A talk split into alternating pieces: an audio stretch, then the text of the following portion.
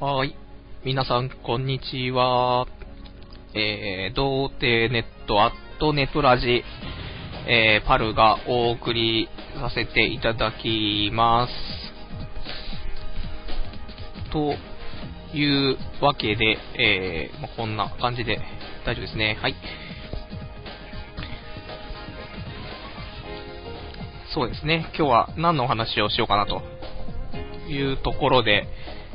えー、先週の伊集院光のラジオがあったわけなんですけども、何やらですね、えー、まあ、掲示板の方ですね、あの、こちらの童貞ネットの掲示板の方に、ちょっと一つ情報が来まして、えー、先週のお話ですとね、えー、こちらが、165番さんですね。えー、伊集院のラジオのないないあるあるで、童貞ネットって人のネタが読まれてたけど、ひょっとして、あれはパルさんっていうね、えー、書き込みがあったので、え伊集院の録音してあったラジオですね、ちょっと聞き直したところ、えー伊集院のないないあるあるのコーナーで、えラジオネームが、童貞ネットって方が読まれてましたね。全く僕ではないですけど、誰なんでしょうかっていうところで、もし、このラジオを聞いているかもしれないね。この、えー、ラジオネーム童貞ネットさん、もし、このラジオ聞かれていたら、えー、ラジオ用スレの方に、俺だよと、ちょっと書き込みをしてくれると嬉しいかなとこのね、あのー、一応コーナーとしても、あの、伊集院光に読まれろっていうね、コーナー立ち上げましたけど、結局僕は1回しか応募せずに、まあ読まれずにっていう形でね、あのー、ちょっとお蔵入りになりそうな感じがしてるんで、ちょっとこれを機会に、また僕も頑張って、伊集院に読まれるようにね、なんとか頑張っていきたいところですね。まあ、ぜひ、あの、聞いていらっしゃったら、教えてくれるとね、嬉しいですけども。まあ、そんな感じで何か他にも、あのー、ありましたら、こちらの掲示板、えーと、ネトラジでしたら、こちらの、えー、関連 URL の方から掲示板ありますんで、あと、童貞ネットの、えー、ホームページの方からも掲示板の方飛べますんで、そちらから何か温かいお便りの方ですね、いただければと思いますので、よろしくお願いします。まあ、そんな感じで、えー、今日もやっていきたいと思うんですけども、何の話をね、しようかっていうので、ちょっと今帰ってきたばっかりだったりして、なかなか把握ができてない部分がありますけども。よし。まあ、そんな感じで、じゃあちょっと先週、終わった後にちょっといただいたね、あのー、お手紙の方がいくつか来てましたんで、こちらの方をちょっとね、紹介等していって、また、例のごとく、黒歴史のコーナーちょっとやっていきって感じでね、進めていきたいと思いますんで、えー、今日も1時間、えー、お付き合いの方よろしくお願いいたします。ではですね、先週のお話の後にいただいたですね、ちょっとお手紙の方でですね、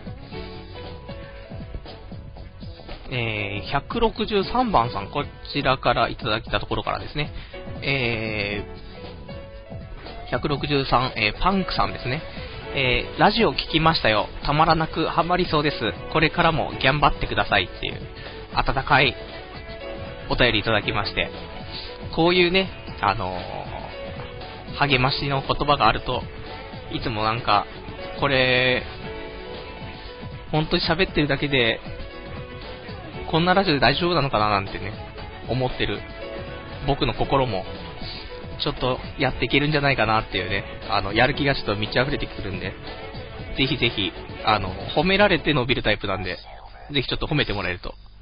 褒めすぎると、あの、落ちてきますんで、程よい感じで、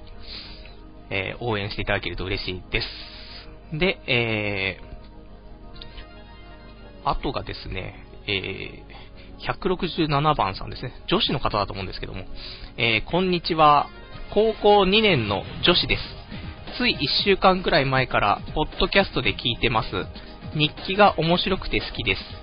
パルさんの話を聞いて初めてオナホールを知りました。んで、私の彼氏はオナグッズを持っているのか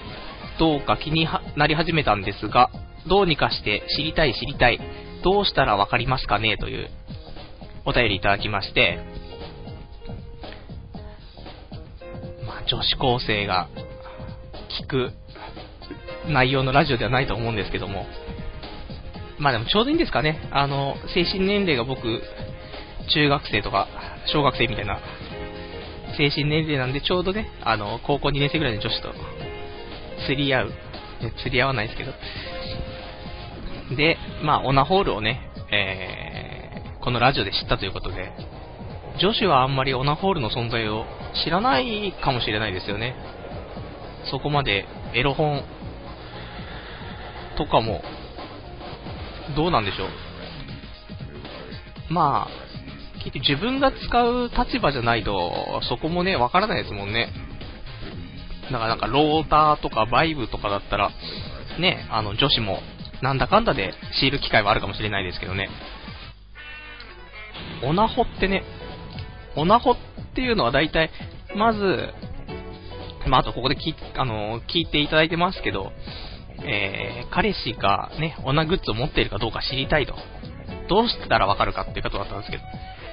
まあ、彼氏が高校生だったら多分、オナホは持ってないんじゃないかなとは思うんですよね。僕も一人暮らしをした、して、さらに、一人暮らし始めたら22ですけど、多分26くらいになって、ようやく手を出せたのがオナホールなんで、そんなに、に、まあ、どのみちそれは変えないと思うんですよね。あの、二十歳過ぎないと。なんで、あの、エロ本とかはね、別ですけど、だオナホはなかなか買えないんじゃないかなと思うんでね、やっぱり22、まあ大学、大学生の力好きなやつは好きですけどね。で、まあ結局、オナホ、実家暮らしだったら確実にオナホは多分持っていると、バレた時のリスクと、その、オナニーする時のリターンっていうんですか。ちょっとハイリスク、ハイリターンすぎるかななんて思いますよね。まあ、そのリスクを犯した方が、まあ、一回はいいんでしょうけど、僕も前ちょっと、どこで言ったか、ここで言ったかどうかあれですけど、あの、ダッチワイフの話をしましたけど、ダッチワイフも、僕多分その時に、あの、童貞とかうんぬんでね、あの、もやもやしてる中学生がいたら、もういっそ、まずダッチワイフ一回経験しちゃった方がいいんじゃねえかっていうね、あの、こと言ったような気がするんですけど、それも、実家だったらやっぱ無理ですよね。さすがに、親はまだなんだかんだ言って部屋入って掃除とかしますし、そこで、ビニールちゃん、空気の入った我が嫁が出てきた時には、お母さんもちょっと悩んじゃうし、ね、よくエロ本見つかって、机の上に出されて、これ何なのとかって言われてるのはまたあれですけど、ダッチワイフ出されて、机の勉強机のこの椅子に座ってたみたいな帰ってきたら、苦しいっすよね。無理。高校生でも無理。もし、俺が大学生だとしても無理だ。いや、親にダッチワイフ見つかった時点で死ねる部分はあると思うんで。まあそんなわけで、多分、基本的に、あのー、俺寄りの人間っていうんですかね。じゃないとオナグッズはなかなか買わないんじゃないですかね。普通の、あのー、一般的っていうか、あのーイケメンって、イケメンたちは、あんまオナホは買わないで、女の子とセックスをすると思うんですよね。女の子とセックスできない人がオナグッズを使うことが多いんじゃないでしょうかという僕の考察なんですけど、いかがでしょうか。というわけで、彼は、えー、オナグッズを持ってない可能性のが高いので、変に触れない方がいいと思います。まあ、そんな、お話ですよ。えー、あ、またお便りもいただいてますね。ありがとうございます。えー、先ほどちょっと、お手紙読ませていただきました。えー、こちらですね、171番、えー、パンクさんですね。えー、始まった、今、彼女と聞いてます。つか、読まれて多少テンション上がりました。これで明日も頑張れますってです。えー、もう何回でも読みますよ、もう。てかもう彼女と聞くのって大丈夫ですか？彼女と聞くと、飛んだ火の粉が降りかかりますけど、ちゃんと払いのけてくださいね。やっぱり、ね、僕はあまりその、男友達のその彼女に、あの、いい評価を受けないタイプの人間なんで、最初はいいですよ。最初は、あの、まだね、上辺だけなんで、上辺だけは僕ととても、好印象なね、あの、外見から見れるその、誠実な人間にね、見られますから、ね、メガネもかけてて、多少、まあ、頭の方も悪くはなく見えるんですけども、実際ちゃんと付き合って、えー、内面が分かってくると、まあ、頭は悪いですし、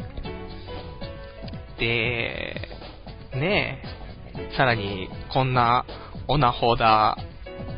なんだ、ダッチワイフだ、なんだっていうね、話ですよ。基本的に酔ったら、彼女できねえと、オナニーの話しかしないみたいな。これだとね、で、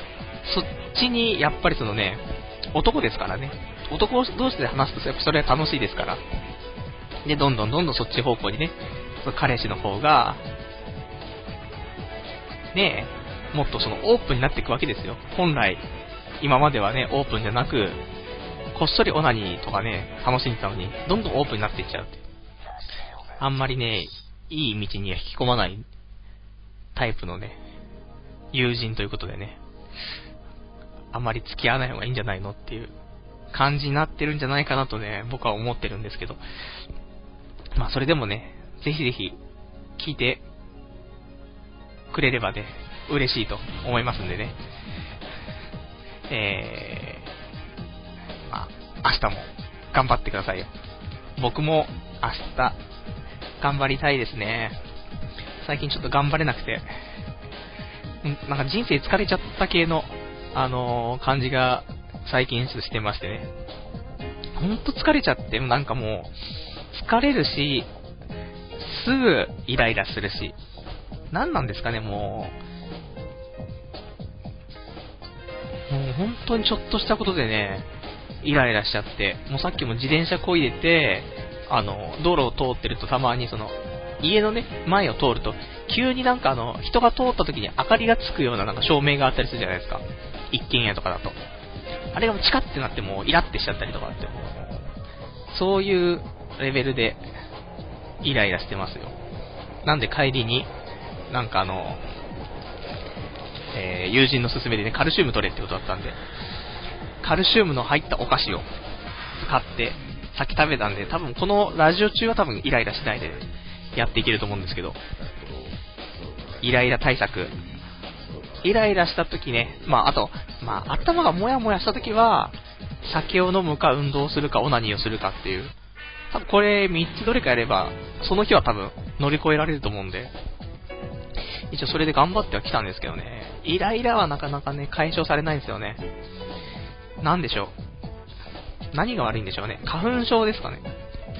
花粉症でも目もギシギシするし、鼻も痛いしね。まあ、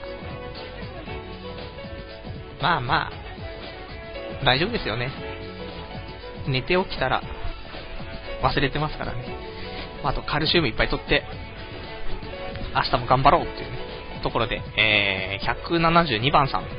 嫁と聞いてます。頑張ってください。はい。頑張ります。けど、なんすかこの、彼女いる率っていうのは、らしくないですよ。あの、一応童貞ネットっていう名前のラジオなんですけど、皆さん彼女がいるみたいで、羨ましいですね。彼女。まあ、彼女。毎回、この話になっちゃうんでね、何にも言えないですけど、彼女ができたらいいなっていう。で、彼女できないねって話なんですけど、ちょっと思ったことがあって、あのー、まず、例えばだけども、なんだ、一人でじゃあ夜飲んでたと。ね、酒場で飲んでたと。そこしたら女の子がいて、隣にね、いて、まあ、その子も一人でいたと。で、話をしていたら、和気あいあいとなって、で、うち、ここち、こっから近いからちょっと、あ、寄ってけばと、いう流れになったとして、まあ、奇跡的な流れですけど、なったとしても、もう、俺の部屋に人を呼べるような、その環境がないんですよね。もう、部屋汚い。多分ここが、その、自分の女性と接してる時のその心のゆとりのなさを生むんじゃないかなと。やっぱり、部屋がね、これが綺麗でいつでも人呼べる状態だったら、女性と話してしていても、もし、この後の流れで俺の家来ることになったとしても、安心っていうね、その心持ちで喋っていれば、多分大丈夫なんですよ。ゆとりがね、大人のゆとりが見え隠れして、それで女の子もイチコロのはずだったんですけど、やっぱりそこが、このままね、うまく進展しても部屋呼べないとかね。別に部屋よ、部屋呼んで何をするわけでもないです。全く。だけどもですよ。部屋にも呼べないと。その、第一歩がまず踏み出してない部分で、まあ終わってんなーって思うわけですよ。部屋汚いっていうかもう、いつぶりですかね、もう、と友人とかが来て、は、半年ぐらい誰も来てないんじゃないですかね、この部屋に。半年 ?3 月だもね、3月から。うん、半年ぐらい来てないかもしれないですね。部屋は荒れ放題。掃除もしてないですしね。片付けしてないですし。多分、風水的にも運気が悪くなってると。なので、このラジオが終わったら、掃除をしよう。掃除をすれば、まあ、いつ、上戸彩が来たいって言った時でも、すぐに呼べる。と思うんですけど、いや、来ますよ。上戸彩来ますよ。こ引っ越した時、あの、アパマンでお願いしたんで、上戸彩、イメージキャラクターじゃないですか。来ますね。じゃあまあ、いつ上戸彩だ来てもね、あのー、いいように、じゃあちょっと掃除をして、お待ちしたいなと思いますよ。えー、173番さん。空気嫁はどこから嫁いできたのですか？教えてください。えー、空気読め、あの、まあ、ダッチワイフのことですね。どこから嫁いできたのかってね、あのー、インターネットの世界からですね、えー、発注をしたら届いてきたっていうね、ところですよ。まあ、あのー、満足学園から嫁いできた、何本ゆなちゃんだっけ？坂本優奈ちゃんとかそんな名前でしたけど、ね。やっぱりリアルで、リアルで買うっつってもね、なかなかお店も、充実が、充実してるお店があんまりないんで、やっぱりまあネットで豊富な在庫から選んで、なかなかいいと思うんですよね。もう、でもちょっともう、ゆうなちゃんもちょっともう穴開いちゃってるんで、どうなのかなって最近はちょっと思うんで、穴開いてるって、そっちの穴が開いてるわけじゃなくて、普通に空気が漏れちゃう穴が開いちゃってるんでね。なんで、新しい子を、そろそろ、まこの上半期はちょっとね、また早いかもしれないですけど、下半期には、新しい子をまた嫁がしていきたいと思いますけど、もちろん、あの、ちょっと前から言ってますけども、えー、満足学園の B 組、B 組に何やら可愛い子がいるというね、まあ、どちらにしてビニールですけど、可愛くて、ビニールスメルのする、フェロモンですね。フェロモン臭のする子がいるってことなんで、まあ、またこれも、嫁いできたら、えー、ご紹介したいと思いますんで。えー、174番さん。空気読めと聞いています。頑張ってください。空気読め、空気読めってね。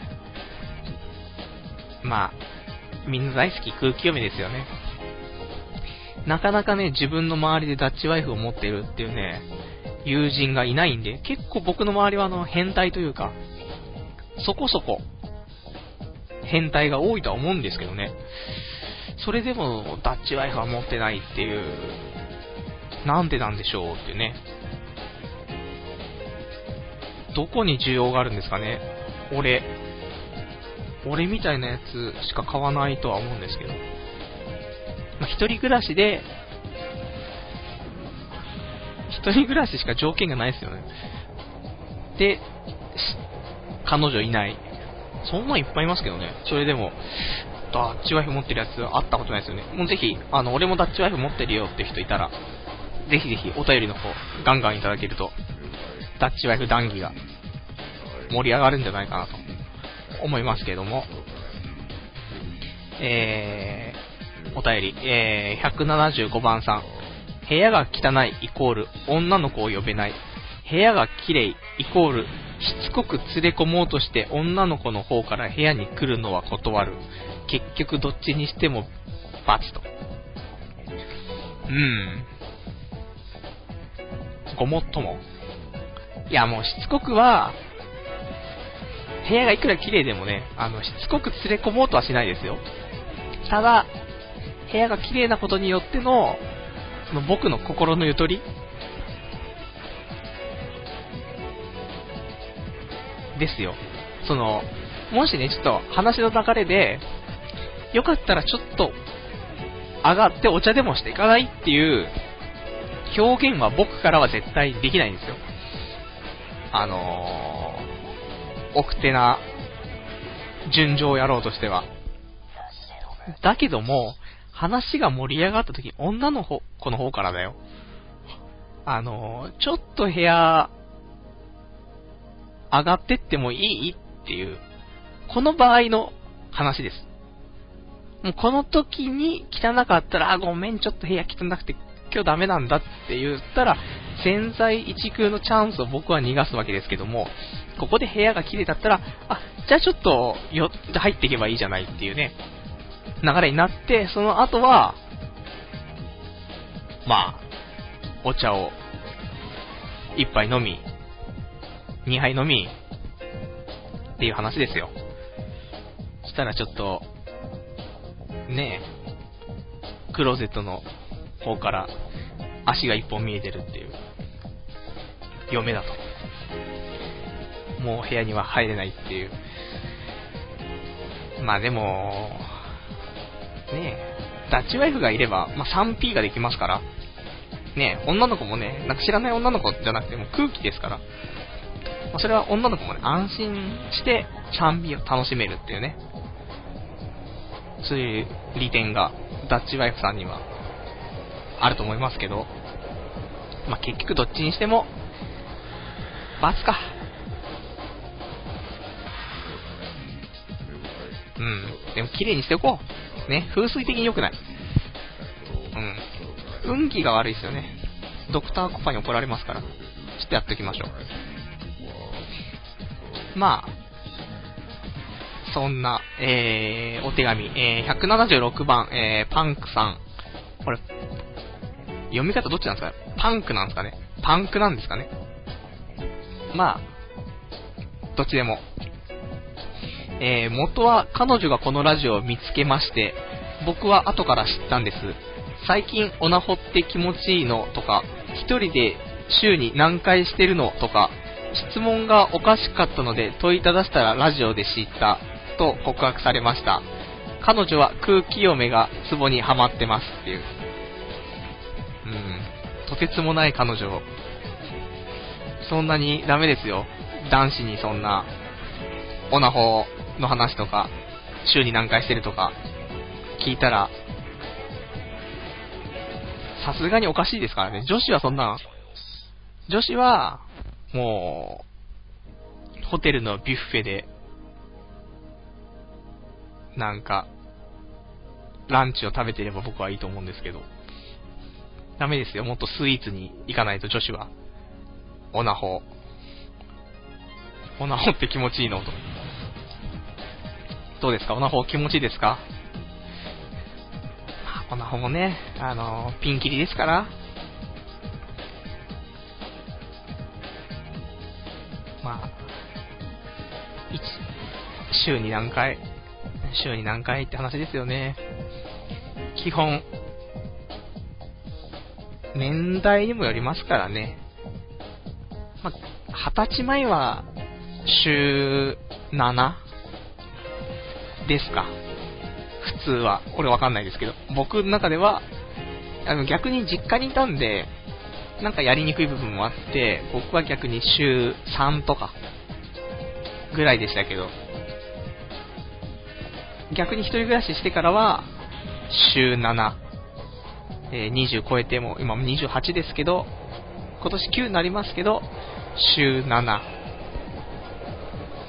なんか、それで、ちょっとね、あのー、やる機会がなかったり、やる機会っていうのは何ですか？あちょっと疲れちゃって、寝ちゃったりとかして、えー、発射しなかった日が、まあ、3日ぐらい続いたらですね、週末にまとめてとか、っていうのが一般的じゃないでしょうかっていうね、男性代表としてちょっと、どうなんだろう。で、まあそんなもんだと思いますね。まあ、少、でも少ない人は本当に少ないですからね、週1でもしないぐらいのこう人はいますから、まあそう考えると、まあ、平日、2日おきですか ?1 日おきですか？週3、4回ぐらいがまあまあ、普通なのかもしれないですね。日々皆さん仕事もありますしね。なんか、ね夜そんな、して、するとなんか疲れがとっと出ますから、次の日ね、ちょっとね、遅刻しそうになったりとか、ね、寝坊したりとか、ありますから。僕も、あのー、お仕事勤めしてる頃はね、週末しかやらなかったっていう、そういう時もありますね。やっぱ平日はね、あの、なかなか朝起きないと困っちゃうんでね、控えるっていうね、仕事一本っていう。まあ上司が嫌で辞めましたけど、そんな、そんなんですよ。えー、177番さん、えー、1、空気読めは普段はぺったんこですか？?2、空気読め使うとき、使った後の流れを大まかに聞きたいです。3、空気読めの捨て時は、捨てるときはどう捨てるんですか？という3つの質問が、えー、来ましたけども、えー、1つ目の質問からですね、お答えをしていきたいと思いますが、空気読めは普段はぺったんこではありません。かといって膨らんでるわけでもなくですね、えー、なんて言うんですかね。まあ、結局クローゼットの中にぶち込むわけなんですけど、そこもそんなに隙間がいっぱいあるわけではないので、多少絞めないといけないんですけども、すべて空気を抜くっていうのは、まあ、ちょっと労力がかかるので、まあ、7割方は空気抜いて、ちょっとでもなんか丸め込んでぶち込むという、そういう手厚いもてなしをいつもしてますけど。で、2番目の、えー、空気読め使うときの、使、使うとき、使った後の流れを大まかに聞きたいですと。えー、使うときは、あの、その、7割方に空気抜いて、突っ込んであるんで、まあ、あの、出てきていただいてですね、ままず空気を入れまして、で、まあ、3割、3割空気から10割空気にしまして、で、えー、使いますね。まあ、俺こんなにオナホの、あ、これなんか、ダッチワイフの話してるのもあれですけど、えー、ダッチワイフの方は、大体、僕の持ってるダッチワイフですけど、その、何ですか、えー、夢の穴の方にですね、えー、オナホを突っ込めるようになってるんですね。で、そこの、えー、夢穴の方に、オナホを突っ込んでもらったら、あとはまあ普通にオナホでね、いつも通りの感じで、ただそこに空気の嫁がね、いいらっしゃるので、まあうまくその大義をね、楽しみながら、悲しいひとときを過ごしていただいて、で、使った後は、まあ、僕の場合は、まあ、それオナホなんで、まあ、オナホだけ抜きの、で、オナホは、まあ、あの、水洗いですか。するという。で、空気読めは、またしまわないといけないんで、また空気抜いて、ぶち込むと。いうところですね。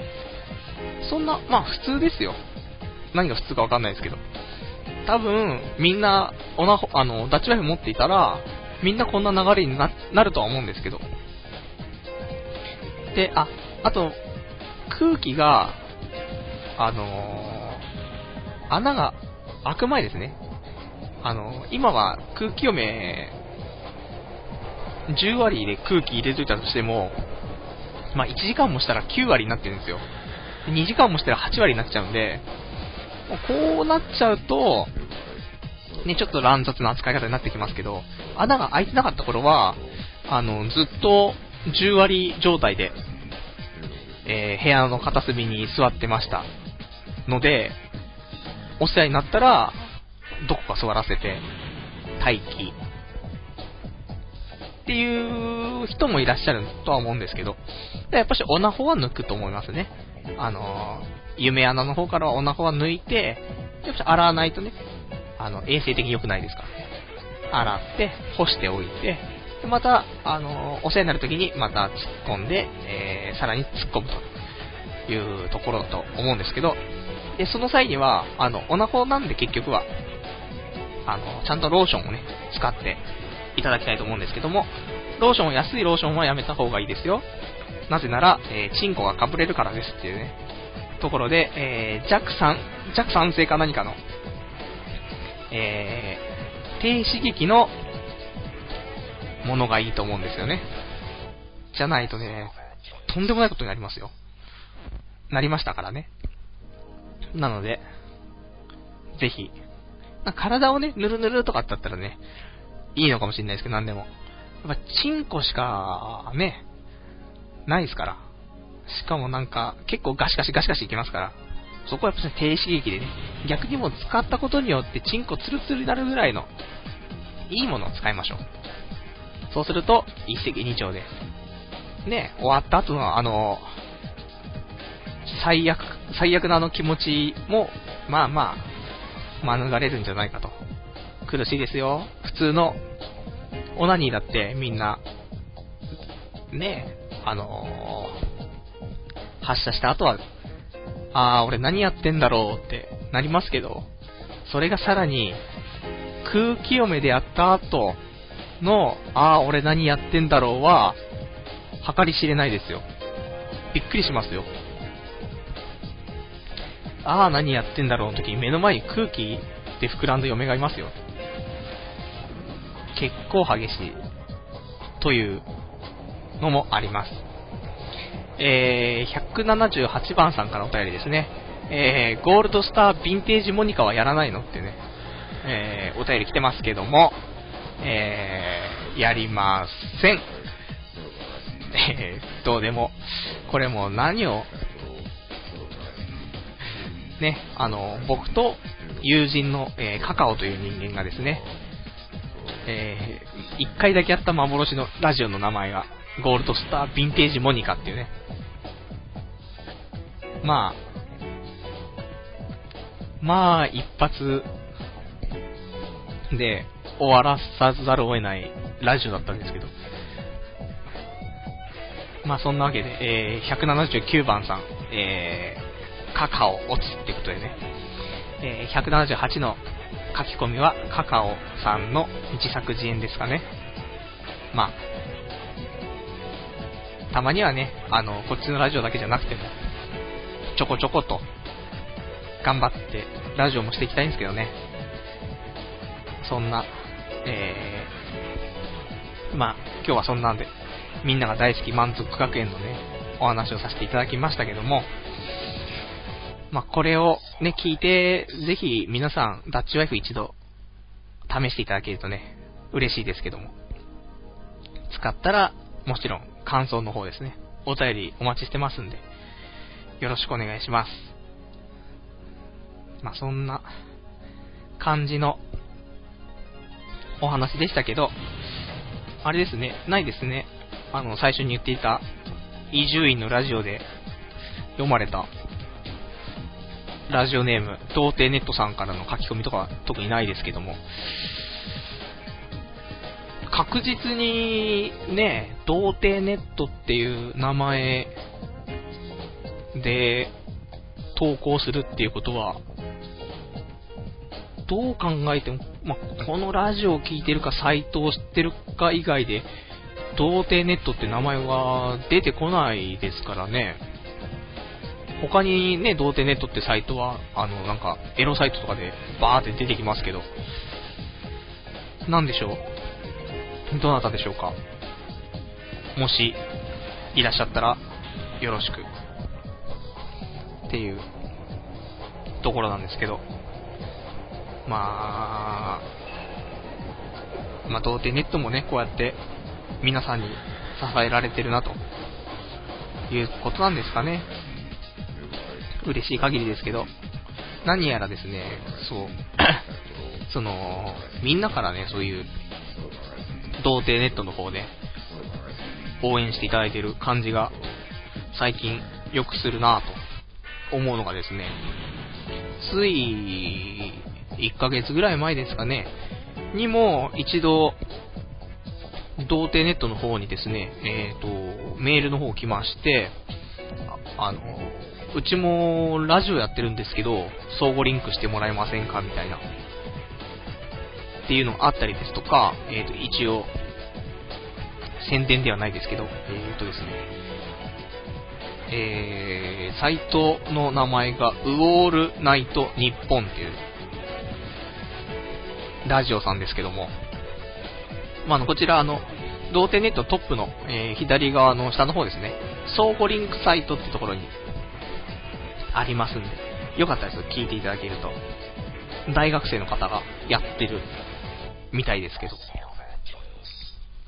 いいですね、なんか。僕もそんな若い頃からラジオとかができてたら面白かったですけどね。まあ、続かないですよね、そんなね。でもこの人たちはみんな続けてますからね。すごいなぁと。若いのにすごいななんてね、思いますけど。で、あとは、最近ですね、その、童貞ネットって、まあ、たまに検索をするわけなんですけど、検索をしたらですね、えー、童貞ネットを、まあ、ラジオまあ、またやられてるラジオが、まあ、そこで、えー、ご紹介していただいてるラジオがあったんで、そちらの方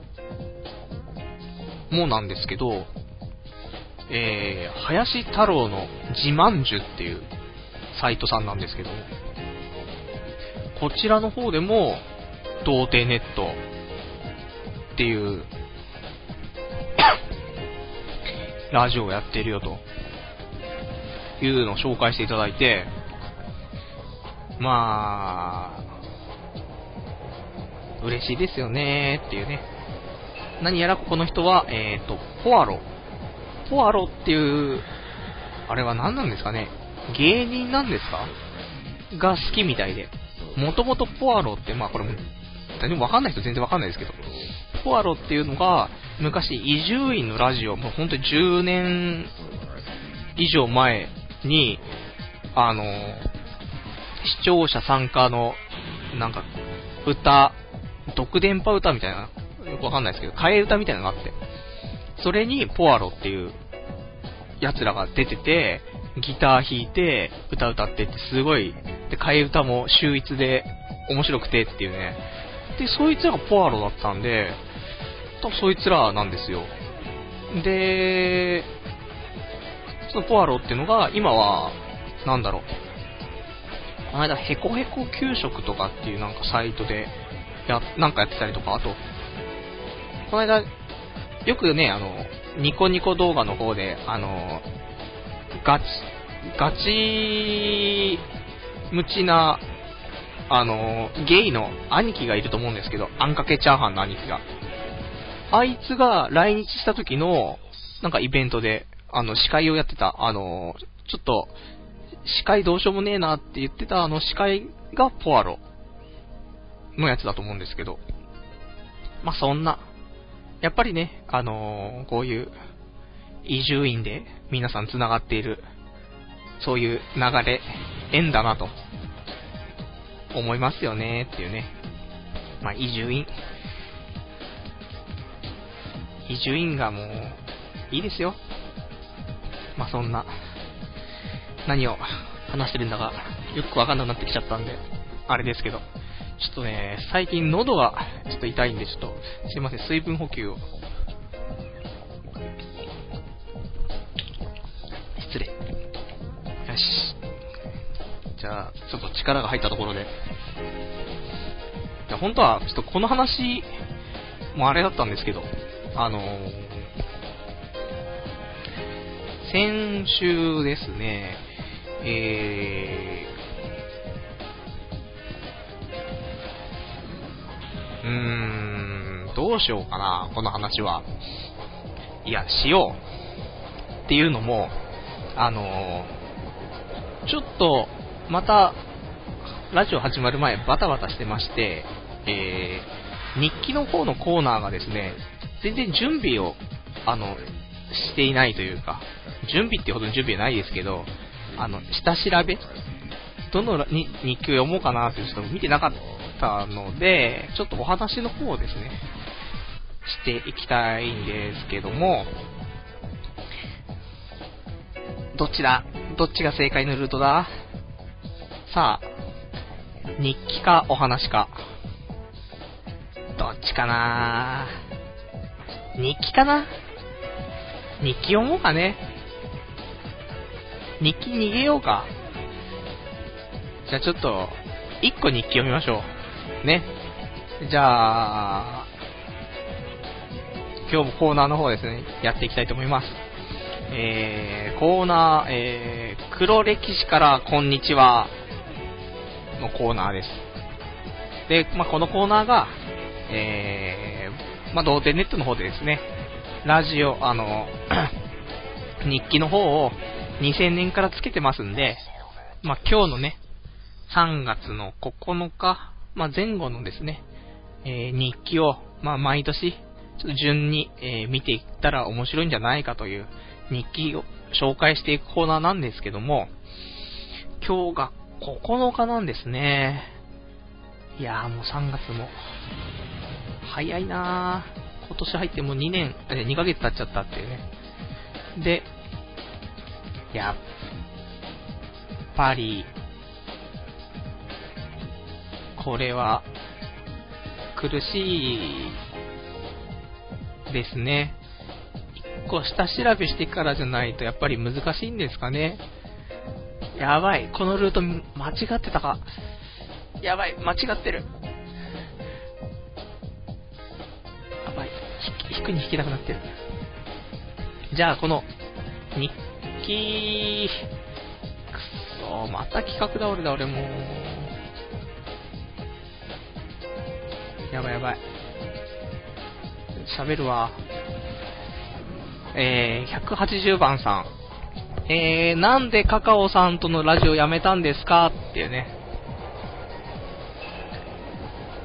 えー、カカオさんとのラジオは、やめたというか、あのね、その、前もちょっと話しましたけど、ね、あの、もともとマイラジっていう名前でやってたラジオが、ね、あの、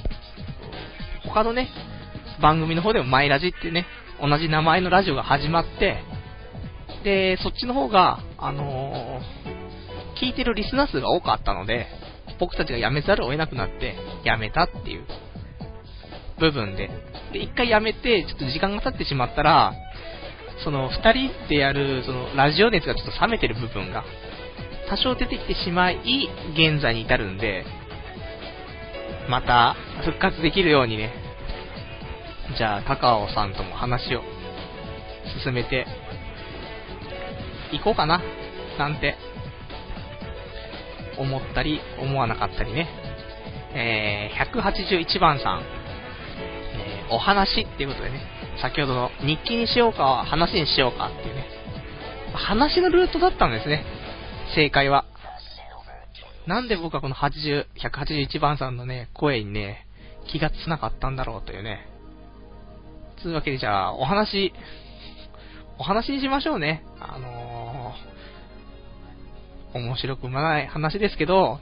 じゃあ僕は話をし始めますよ。今日のラジオは大丈夫かな？よし、話そう。でですね、えー、先週ですかね。先週ですよ。あの、友人の家に、まあ、遊びに行こうという話になって、でもこの友人っていうのはどこまで行っていいかちょっとまたあれなんですけど、まあ、そろそろ国家試験も受かり、嫁もいて、子供もいる。ね。そういう、もう順風満帆なね、友人ですよ。子供は生後6ヶ月と。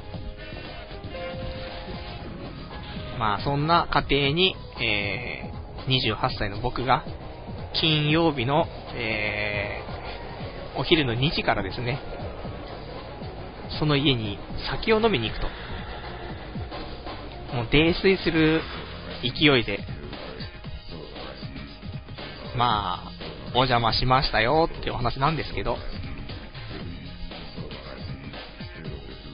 まあ、行く前に、まあ、一応何かね、あの、お土産を買っていこうじゃないかということで、で、まあ、なんか甘いものでもね、買っていったらいいかなと思って。で、あと、なんか面白いものでも持っていこうかなと思って、一緒に、あの、前、他のちょっと友人の方から、えっ、ー、と、移住院リスナーですね、の友人からですね、えー、おしりコインという、その、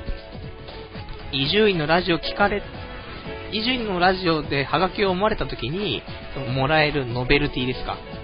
で、昔そのお尻コインってあったんですけど、これをその、ね、他の人から、他の友人からちょっと、もらったので、じゃあこれを見せてあげようと。まあ、結局みんなもう伊集院リスナーしかも友達がいないんですけど、そいつも、あいつもこいつもそいつも全員伊集院リスナーなんで。で、そのね、その幻のね、お尻コインをじゃあ持ってってね、見せようかなと思って。で、あと一緒にあのー、わけのわかんない DVD ですね。えー、ペン回しの DVD。まあ、ひたすらペン回してる DVD ですけど。まあ、これも持ってってっていうことで。で、途中でその甘いもん買おうかと思って、えー、大宮の、えー、そごうですね。もう、地元ですから。大宮そごうの地下で、何か、美味しいものないかなと。そしたら変な、なんかちょっと甘そうなね、あの、美味しそうなスイーツがありましたね。これを買って、で、じゃあもうちょっと電車乗ってね、行こうかななんて思った時に、通りかかったらですね、埼玉メーカーのですね、10万石まんじゅう。わかりますか？埼玉県民はもう今ビクンとしてると思うんですけど、多分埼玉住んでて知らない奴はいないという、うまい、うますぎる、十万石まんじゅう。風が語りかけるってあれですね。その十万石まんじゅうがあったんですよ、お店に。お店がね。なんで、ちょっと食べてみたいなと思って、それ10万石まんじゅうちょっと買って、で、まあ、友人の家に遊びに行き、で、まあ、酒をね、飲みながら、その生後6ヶ月の子供と遊び、あまり、ね、前回はね、あの、前にもちょっと生まれた後言ったんですけど、その時は、ちょっとね、あの、仲良くなれたかなと思ったんですけど、今回はもう全然疲れなかった。悲しいなぁなんて思ったりして、酒が悪かったのかな、酔っ払いはね、やっぱりね、嫌われますよねっていうね、そういうところ。なんで、まあちょっとね、泥酔しても、まあ、子供にね、あまり好かれず、で、ずっとその、まあ、酒を飲み、で、途中でその、ペン回しの DVD をね、見て、結局ね、2時ちょっとぐらい、まあ、3時前にはね、ちゃんと着いて、そこから9時ぐらいまでね、あのずっといましたけど、で、帰り際に、そうだと。俺、お尻コイン持ってきたんだよっていうことで、見せようかなと。で、財布の中に入れといたんで、見せようかなと思ったら、お尻コインが見当たらないんですよね。あれ？と思って。で、お尻コインってすごい10円玉の色にそっくりで。で、あれないなと思ってちょっと考えたら、10円玉を使ってるところが一つ思い出されて、あの10万石まんじゅうのとこで一回10円玉使ったなと。で、まあ、ね、このね、もうほんとお尻コインってもう宝ですから、あの、神からの授かり物ですから、しかも、その、友人からね、もらったもので、もうで、友人の宝物ですよ。それを僕が、もう、もう、そんなね、大切なものをなくしてしまったなんてね、どうしようもないんで、もう本当にもうすごい焦ってですね、で、すぐに、あの、10万石まんじゅうに電話をして、で、調べてもらったら、ありますよと。で、まあ、その後、まあ、電話したの次の日だったんで、その後ね、あの、取りに行って、無事、僕の手元には、そのお尻コインが戻ってきたわけなんですけど、そういうね、やっぱり、一度ね、大切なものを、本当にね、大切なものをなくすと、その価値というのがね、本当によくわかるもんだなと、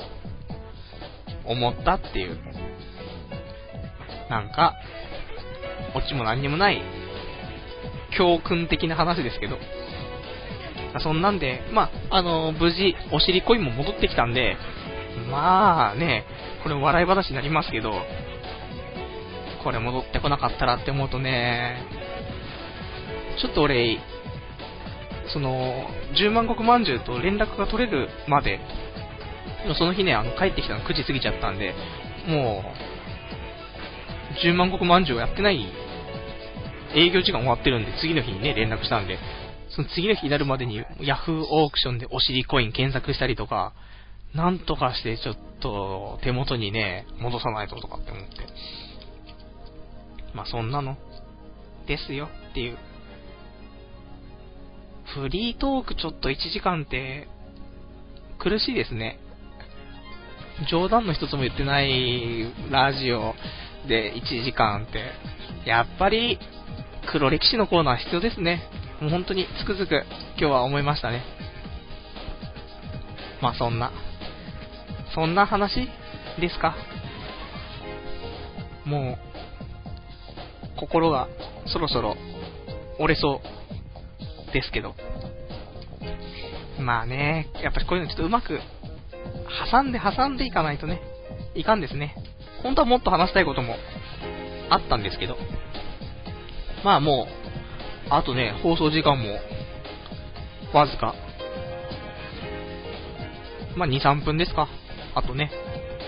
っていうところで、えー、そろそろ終わるんで、まあ、話そうとしていたね、お話が他には何があったかな。最近、ご飯を食べすぎるっていう話？どのぐらい食うのかっつうと、この間の夜だと、米を2合と、えー、メンチカツのちっちゃいの2つと、コロッケ3つと、餃子と、ローストビーフを食べるっていうね。太るわ。本当に。で、この週末も、えー、ラーメンを食べようと思って、まあ一人でラーメンですけど、で、なんか大盛りにするのにプラス150円で大盛りできるんですけど、大盛りにすると麺が 650g になるってことで、化け物な感じだったんですけど、で、それ食って、もう気持ち悪くて、で、もうラーメンはいいわーって思ったんですけど、次の日の朝またラーメン食ってたって。どうしようもないですねーっていう。ラーメン。麺類はね、今日も今、夜帰りご飯食べてきた時もまた麺類食ってましたからね。麺類は捨てらんないですね。っていうね、最近ちょっと食いすぎてるんで、